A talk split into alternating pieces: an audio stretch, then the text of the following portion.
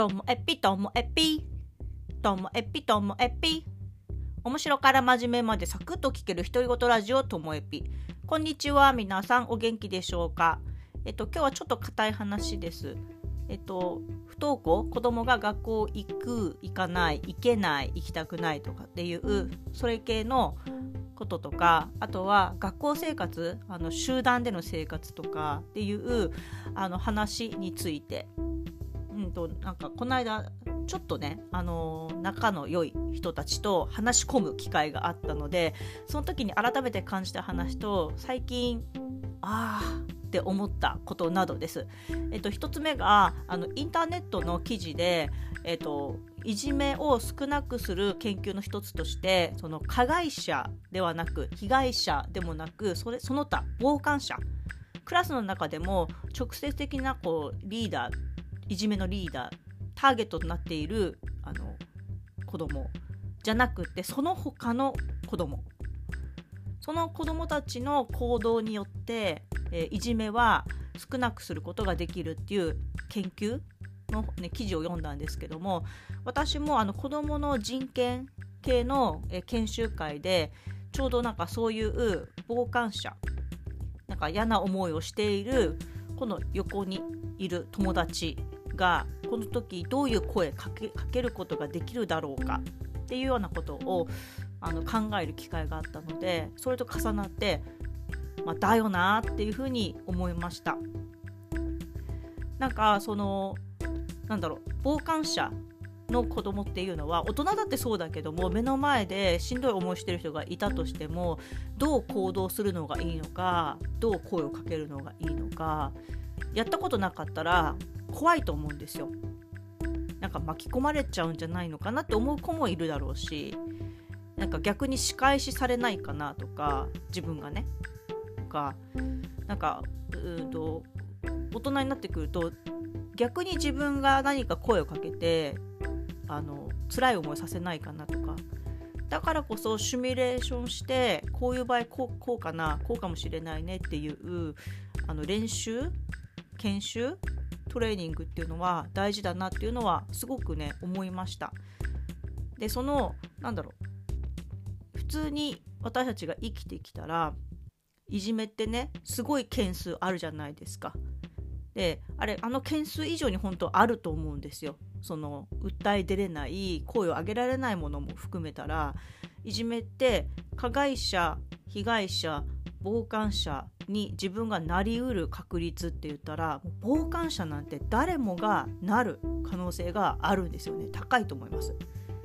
じゃあこの一番自分がなる可能性があるこの傍観者の振る舞いについて心構えについてやっぱり小さい頃から考える機会を持つってことは大事だなっていうのを改めて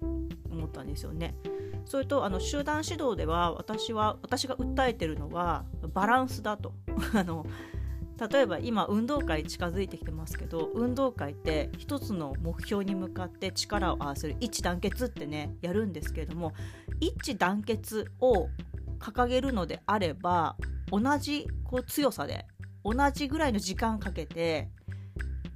人と人との距離を保つ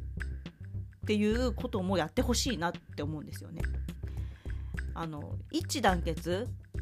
仲いい子だけじゃないですよねクラスって苦手な子もいて気の合う子もいていろんなねたまたま同じ地域で同じ年齢っていうだけでそこに集められているわけだからだからその中で、えーと、苦手な人がいて当然なんですけども苦手な子がいてもいいんだっていうことがあの子供に伝わっていなかったら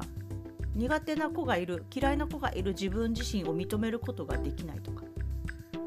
だからその自分が苦手とか嫌いと思ってる人に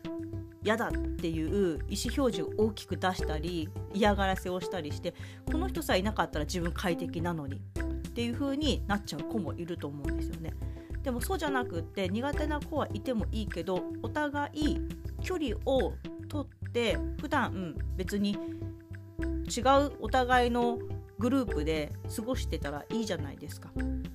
お互いのこと気にしないで自分たちが楽しめることをやってればいいし。だけども行事体育会体体体育祭運動会とかそういう時にはみんな一つの目標に向かって力を合わせることも大事だよねっていうこの両方を両立しないとあの人間としてしんどいと思うんですよね。